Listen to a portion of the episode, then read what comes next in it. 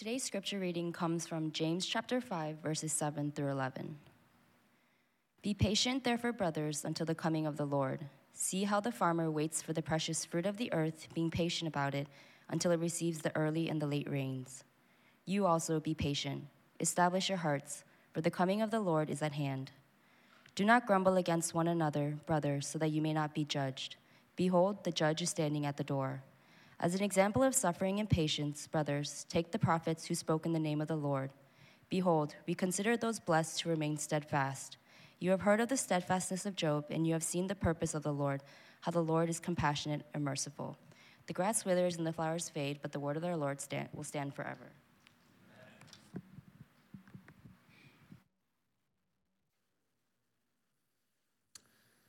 Well, hello again. That was our uh, husband and wife combo uh, with the long coats.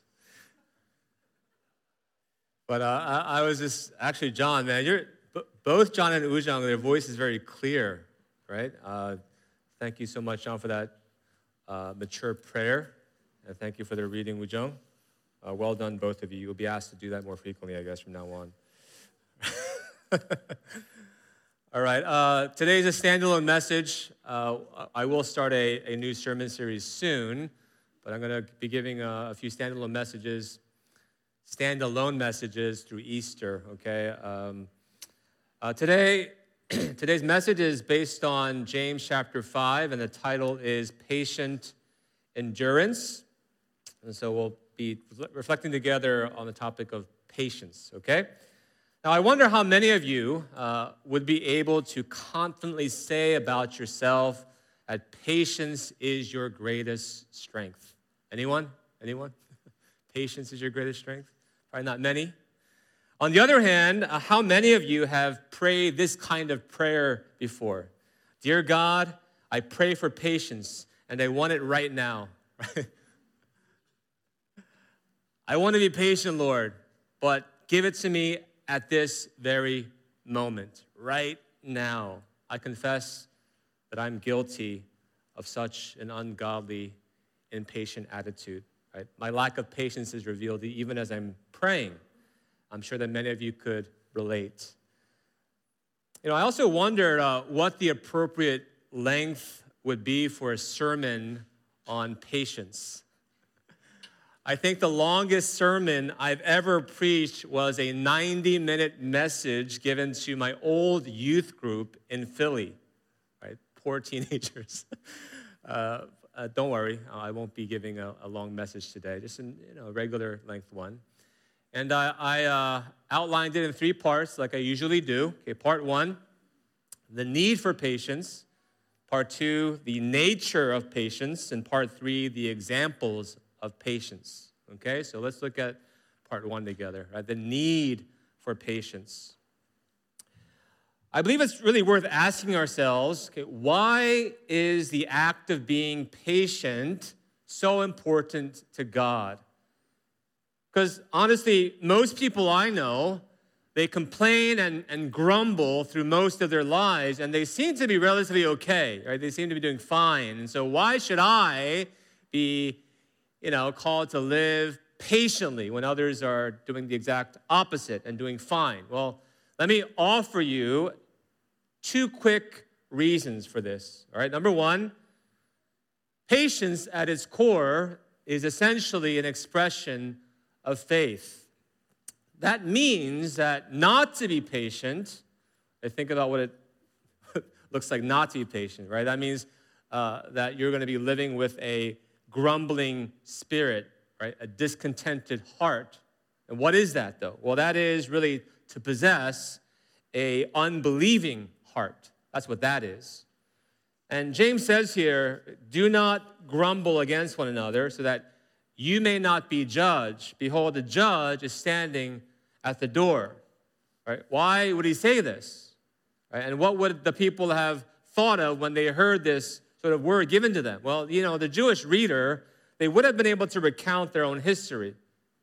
They would have reached back into the Old Testament stories, for instance, and remembered how God sent venomous snakes to judge those who wouldn't stop complaining about life in the wilderness. That was a big part of their history, and they would have known that. It would immediately been able to have been recalled in their minds.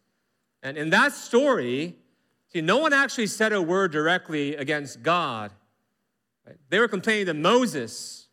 Why have you, Moses, brought us up out of Egypt to die in the wilderness? Was their complaint. Right? There is no food, there is no water here. We loathe this miserable food you give us, was their complaint. That was a grumbling spirit. But here's the thing, brothers and sisters. When you complain about life and your life circumstances, you're essentially complaining to God who governs all of your life. And God knew exactly what was going on in the heart of his people, and Moses knew it as well. And that's why he was able to say to them, See, your grumbling is not against us leaders, not against we, us leaders, but it's against the Lord. And God says in Numbers 14, How long will this people despise me? And how long will they not believe in me? And so, though they were complaining to Moses, God knew it really was a complaint to him as their God. And that is why, brothers and sisters, patience is such a big deal to God. Because when you grumble through life, you are disregarding the fact that God is the ultimate ruler and judge of all things. And He, he will one day right every wrong according to His sovereign purposes. His will will be done in His time. And when you grumble, you are denying that reality. Right? To allow your hearts to grumble and complain means that you really don't believe in such a God or that you reject his authority to govern your life the way that pleases him, you see. The second reason why patience is so important to God is because patience is necessary if we are to bear spiritual fruit. If we want to grow and mature in our faith, patience is a requirement, it's needed. James says in our passage today, See how the farmer waits for the precious fruit of the earth, being patient about it until it receives the early and late rains. You also then be patient. Right? So he gives this analogy of the farmer. He said, therefore, be patient.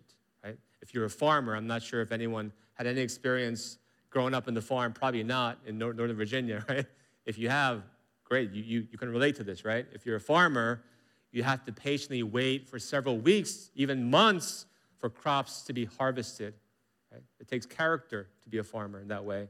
Now, if you can't relate to that example, then how about this? We have a lot of moms and dads here, right? If you're a mom and dad, you have to wait patiently. You had to wait patiently for how many months? Nine months from conception to birth. That is not a short time, especially with a mom carrying around, you know, a baby in her tummy. It, it requires patience. You see, these, these principles of patience, they're built into the very fabric of life so that we would know that patience does, in fact, produce good fruit in the end. Right? James is reminding us through this analogy of the farm that all of the trials we face in life are meant to produce some kind of spiritual fruit in the end. And of course, we call this process what? Sanctification or growing in Christ likeness. You see, James is saying to us this morning that if you want this fruit of godliness in your life, you cannot rush the process. You cannot rush spiritual growth. See, it's not only a physical law that farmers have to follow, it's a spiritual law as well. Growth in Christ happens gradually and slowly, it requires great patience. So, again, if you complain and grumble through life because life is hard, and we all know life is hard, you're disrupting the process of growth. And by the time you hit 50, which I am now, I struggle with this daily, like instead of being a godly man or woman, you will become an angry and grumpy old man or an angry, bitter old woman who no one wants to be around. Is that the future you want to have for yourself? So don't disrupt the process of your spiritual growth and maturity. So, those are just two reasons why patience is very important to God and why patience is absolutely needed. Now, before we move on to the second part of the message, I, I thought it would also be helpful for you to know what kind of hardships the author James had in mind when he was calling upon believers to practice patience. Right? What was he thinking, in other words? Now, the short answer would be that, as Pastor Andrew uh, mentioned in his call to worship earlier, uh, if you missed that, that means you were what? You were late. Right? Don't be late to service, okay? Uh, well, we're, we're reminded, uh, as he says in chapter 1, verse 2, that what he has in mind is various trials. So count it all joy when you meet trials of various kinds, right? So, various kinds of hardships is what he has in mind. He doesn't just single out here trials of the most extreme kinds, but he says trials of various kinds. That means this includes the, the weekly grind of simply existing and living that we all experience on a week week to week basis, but it also includes life threatening illnesses and even death that we sometimes encounter around us. The small trials, but also the big trials that often shake us up. But I also have to say that James, he, he does narrow his focus a bit uh, when he comes to chapter 5. And we know that by simply looking at what comes before the words be patient, therefore. Okay, so if you have your Bibles open, just kind of take a look. Take, glance at the first uh, verses of chapter 5. I'm going to read uh, from there, okay? If you have a smartphone, you can pull up your smartphone again. But just see what comes before the words, be patient, therefore. Um, and he, he uses very, very strong language to rebuke the rich and powerful of his day who are essentially abusing their wealth and exploiting those who are below them on the social ladder. Let me read that part for us. Right, he speaks very prophetically here. All right. Come now, you rich, weep and howl for the miseries that are coming upon you. Your riches have rotted and your garments are moth eaten. My goodness, scary words. Your gold and silver have corroded, and their corrosion will be evidence against you, and you will eat your flesh like fire. You have laid up treasure in the last days. Behold, the wages of the laborers who mowed your fields, which you kept back by fraud, are crying out against you, and the cries of the harvesters have reached the ears of the Lord of hosts. In other words, you've been unjust to your laborers. Verse 5 You have lived on the earth in luxury and in self indulgence. You have fattened your hearts in a day of slaughter. You have condemned and murdered the righteous person. He does not resist you.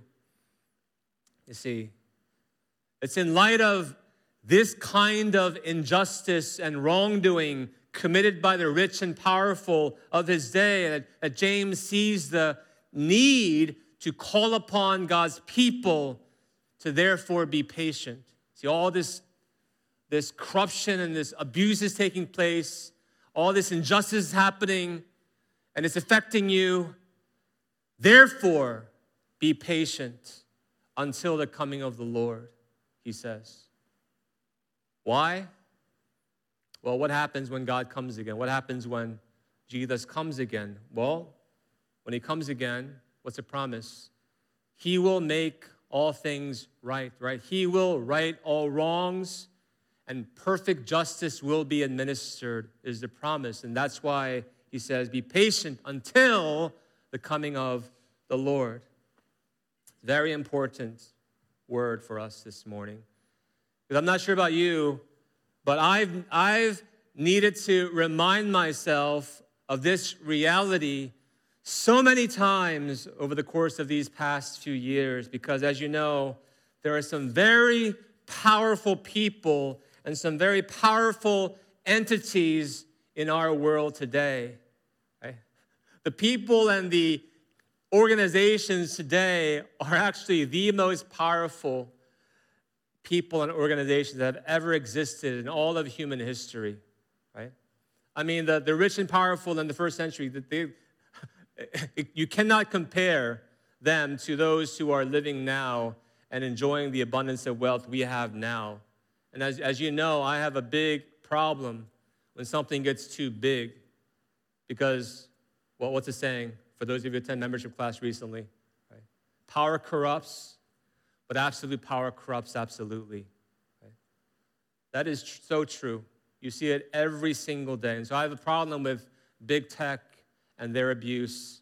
We've seen big pharma and their abuse over the past few years.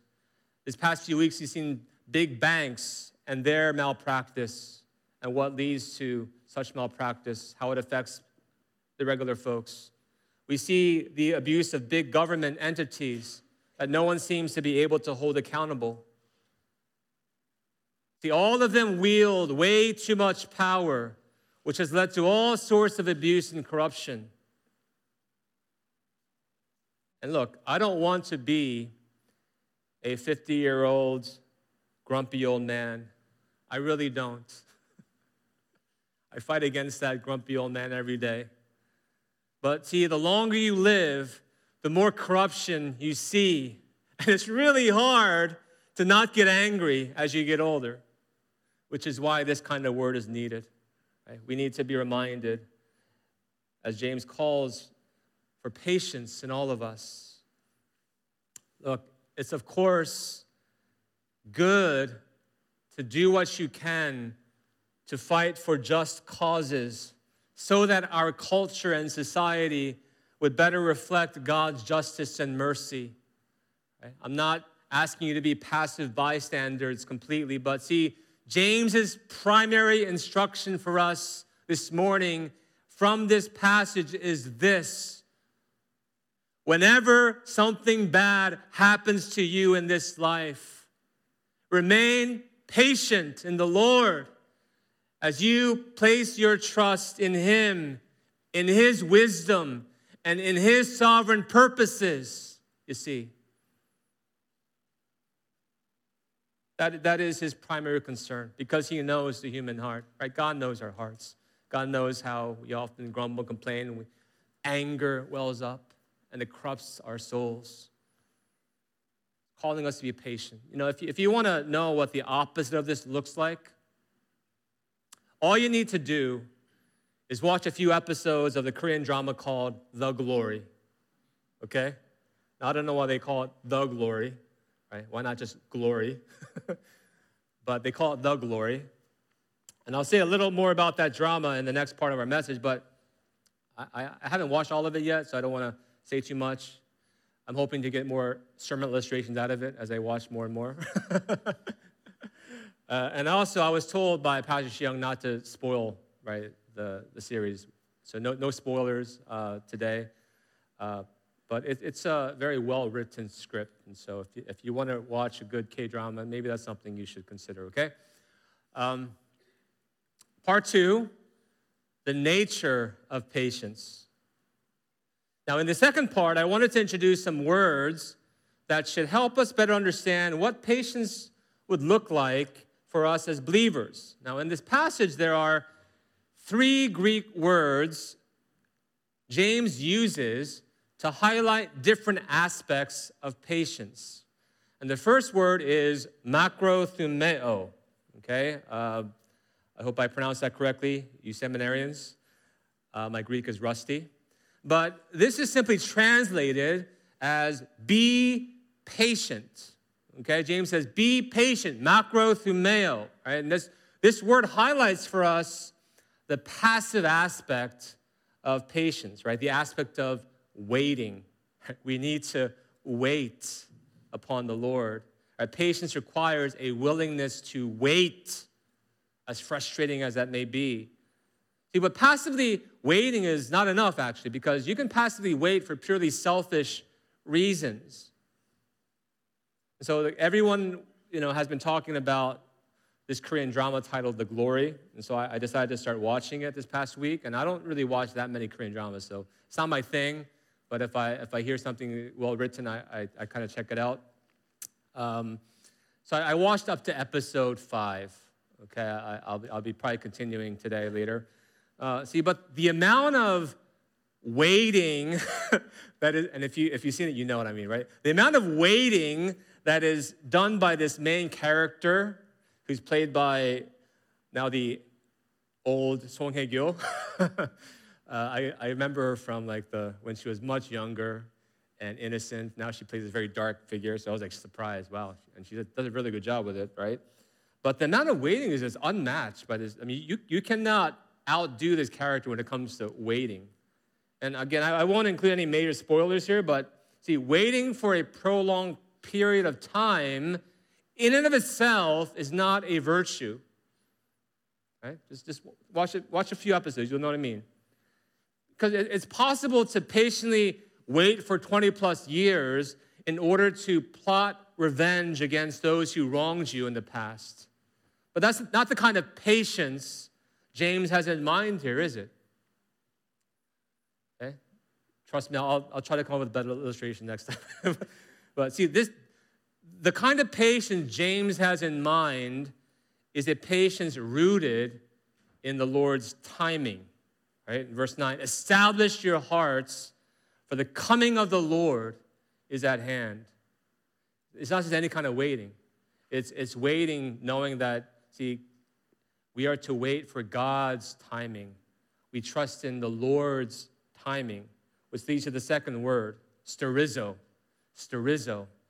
Right? That word is translated as establish your heart. See, it's not just a passive waiting, there's a little more active. You have, you have to actually establish your hearts in the coming of the Lord, in the Lord's timing.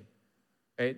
Sterizo means that you need to know where you stand in relationship to God and to what He's doing in this world.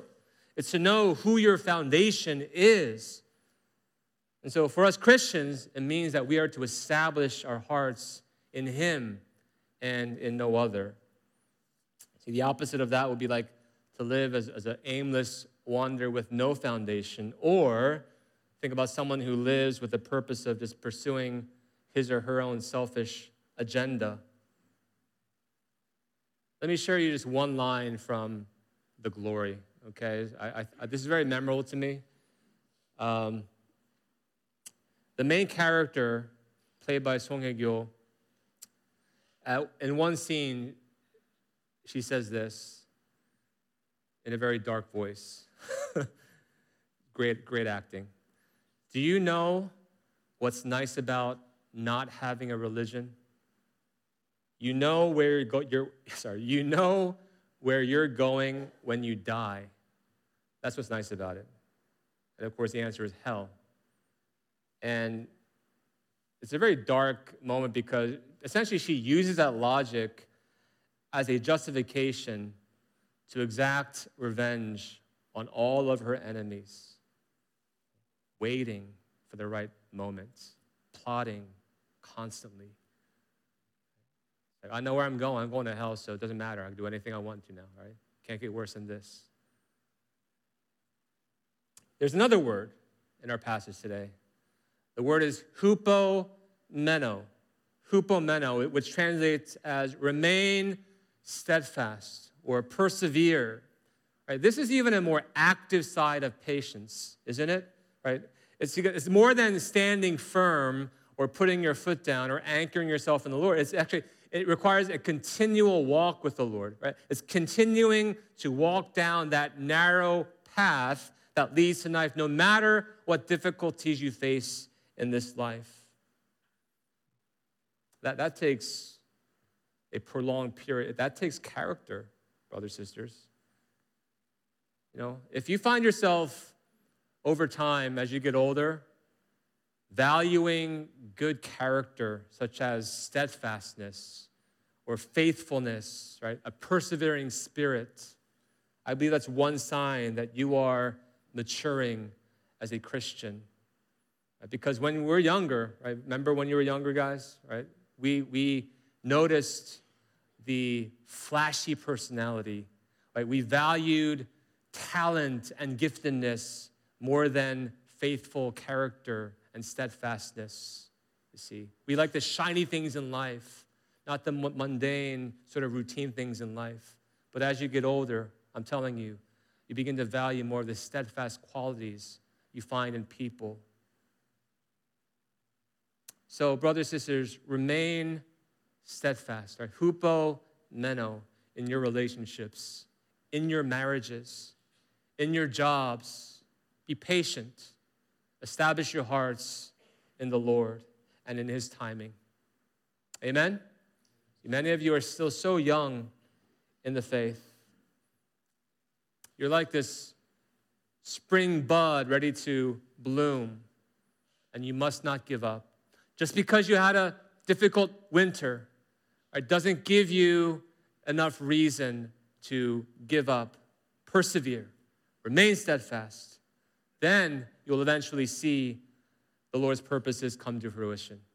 Don't miss out on that. Part three. There are some examples given to us here that James wants, wants us to reflect upon, okay? James mentions the examples of the Old Testament prophets and the example of Job. So let's, let's think about them for a moment together, okay? Number one, the Old Testament prophets. Here's what Hebrews chapter 11 says about them.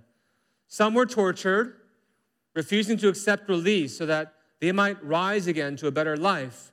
Others suffered, mocking and flogging, and even chains and imprisonment. They were stoned, they were sawn in two.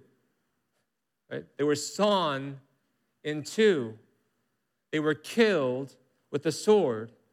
They went about in skins of sheep and goats, destitute, afflicted, mistreated, of whom the world was not worthy, wandering about in deserts and mountains and in dens and caves of the earth. Right? These are the great prophets of old. You see, they were, they were a few of the best people the world had to offer, and yet they were treated like scum. God wants us to think about them this morning.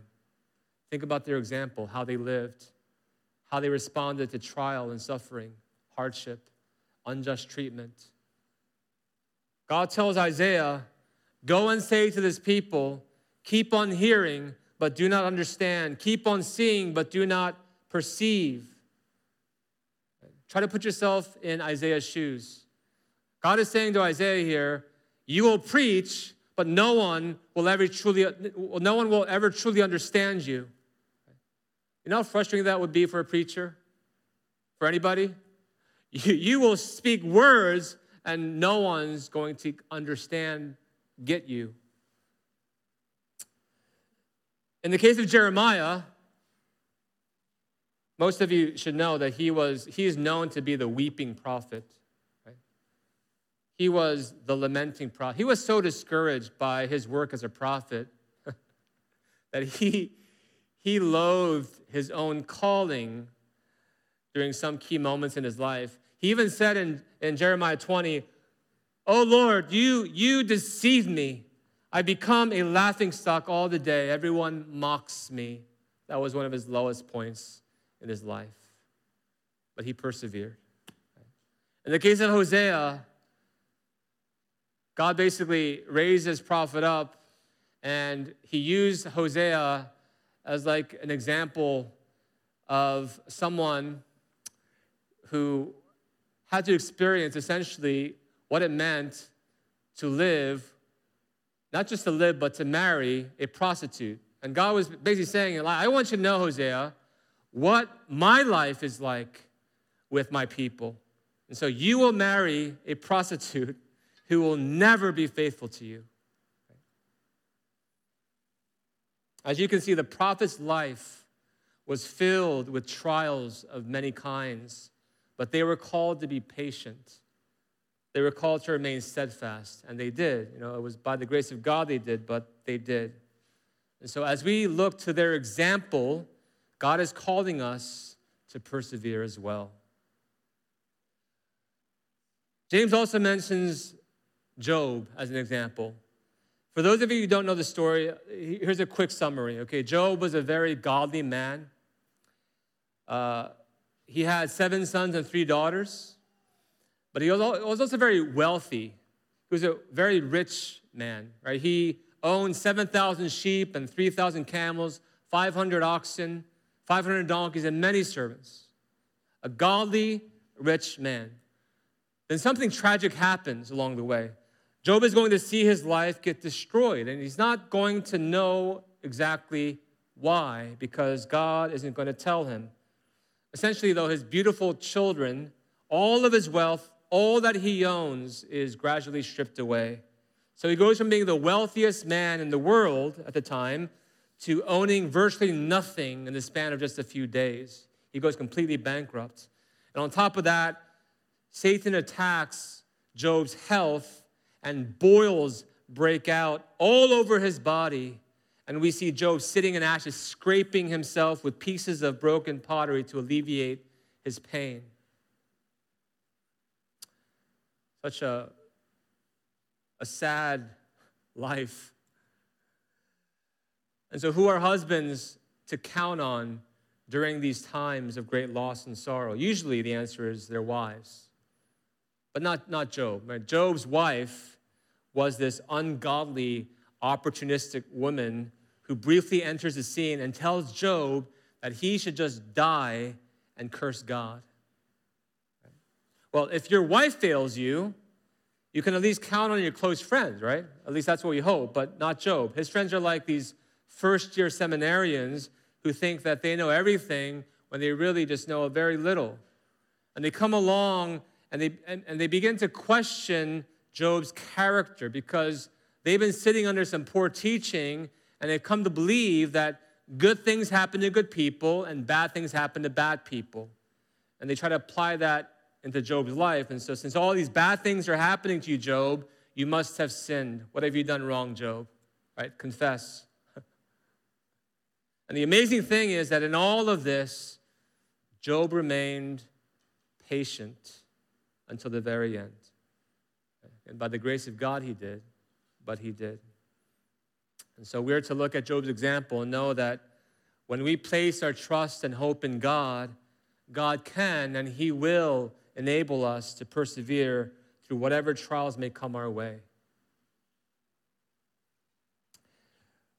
A few years ago, I attended a denominational event, and there was a really helpful uh, seminar that was being presented. So I sat in, and it was offered by a Christian counselor and psychologist who had many years of experience. He was an older gentleman. He had a 28 year old son who had a pretty severe mental disability.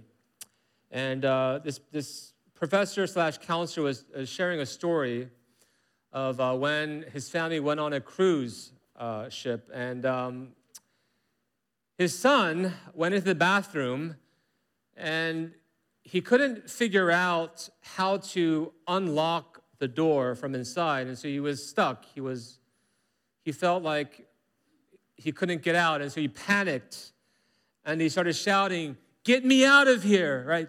Get me out of here, someone help. And the, da- the dad tried to calm him down and walk him through the few steps that he needed to take to get the door unlocked, but it took his son at least 15 minutes to calm down and finally figure it out. And as soon as the son busted out of the bathroom, he clenched his fist at his own father and he yelled, You, you don't do anything for me. you can tell by the tone of this counselor's voice that it was such a disheartening moment. Right? He was, was being very vulnerable in front of all of us. And so when I heard, heard that response from his son, my heart sunk because I knew how much those words must have hurt him as a father. I was thinking about all the things I did for my kids at that very moment, you know, and how I would feel if one of them responded that way to me with such anger, with their fists in my face. You don't do anything for me. I don't think I would be angry at all, actually. I think I would be heartbroken, completely heartbroken.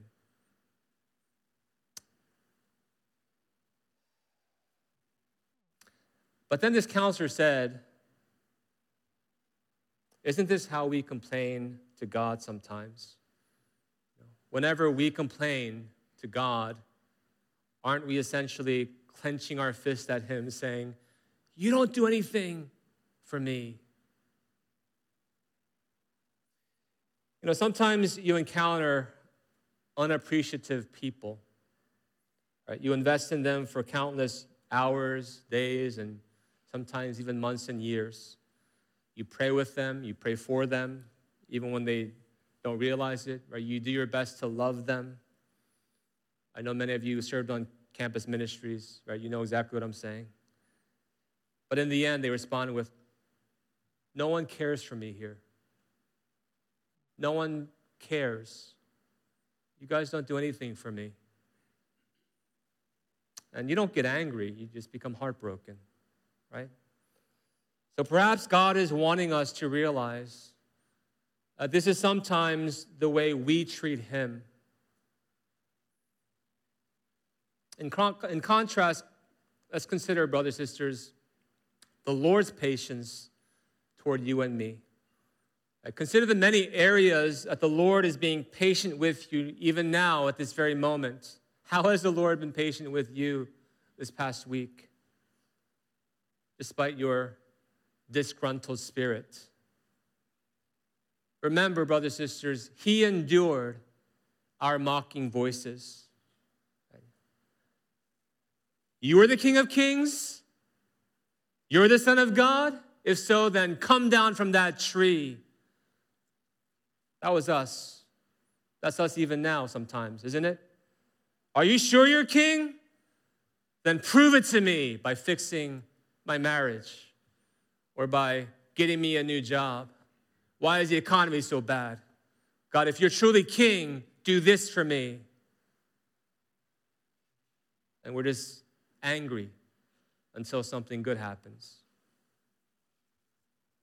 While the crowd hurled insults at him, while he was spat on and, and mocked, remember that he remained patient and he endured the cross and secured our salvation.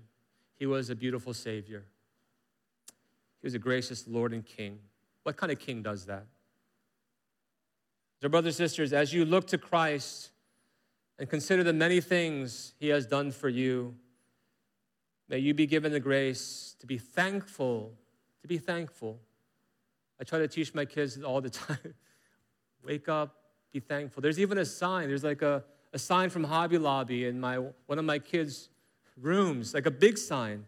Right? As soon as she wakes up, she's supposed to see that sign. I told her, see this, be thankful for every day because the Lord is good.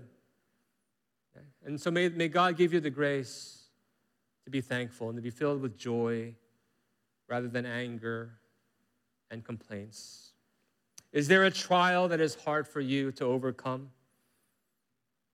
I'm sure there is. Maybe it's a relational trial, maybe it's a fragile marriage, a broken friendship. Maybe for some of you, it's a, it's a family member who's suffering. Maybe it's your own physical trial. Maybe your body's breaking down and you're depressed.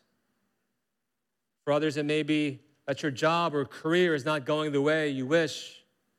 But whatever it may be, brothers sisters, this morning, let's consider who the Lord is. Consider his patience toward us. And if we do, I believe that we will be able to remain patient and endure by his grace. Amen? Let's pray together. Dear Heavenly Father, forgive us for our complaining hearts. Your word exposes the source of our complaints. It's a heart that ultimately does not trust in you. Forgive us, Lord, for our thanklessness and help us to see you as our gracious God and sovereign King who is not bound by our personal timelines or desired schedules. As we look to Jesus, who patiently endured the cross for us, give us grace to be patient and to remain steadfast with our hearts full, firmly anchored upon our loving Savior. And it's in Jesus' name we pray.